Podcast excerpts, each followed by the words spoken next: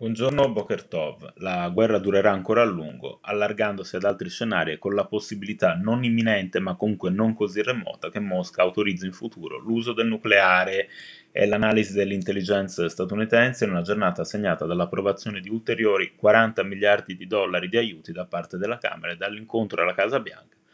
Tra Biden e Draghi un confronto che sembra aver visto il fronte occidentale rafforzarsi ulteriormente Draghi, racconta infatti il Corriere, si è presentato a Washington non solo come il capo del governo italiano, ma come un leader europeo.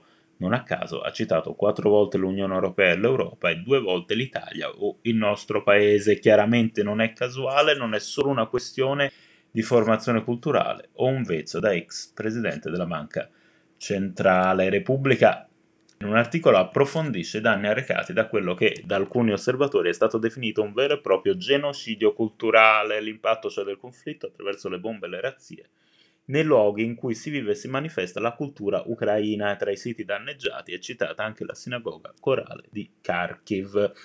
Sempre più urgente intanto la necessità di affrancarsi dalla dipendenza dal gas russo. Il foglio suggerisce una strada. Le aziende italiane partecipano già alla gestione dei giacimenti in Israele, Cipro, Egitto, Algeria, Nigeria, Congo e Mozambico. Basterebbero le riserve scoperte a largo dei primi due paesi democratici e amici per alimentare l'Europa fino al 2030. Italia Oggi torna su un'intervista televisiva di Lavrov. Stupisce, si legge, che si sia limitato alla panzana delle origini ebraiche di Hitler, già che c'era, poteva anche nominare i protocolli dei Savi di Sion.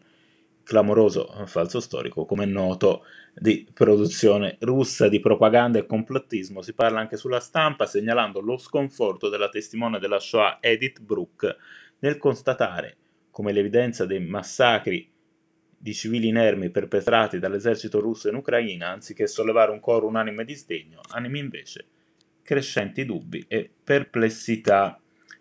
Shirin Abu Akla, una giornalista di Al Jazeera, è rimasta uccisa durante alcuni scontri tra miliziani palestinesi ed esercito israeliano nel campo profughi di Jenin. Fatale un corpo d'arma da fuoco che l'ha raggiunta alla testa, anche se la dinamica dei fatti non è ancora chiara. Il ministro degli esteri israeliano Yair Lapid si è rivolto all'autorità palestinese proponendo una indagine patologica congiunta sulla triste morte della giornalista.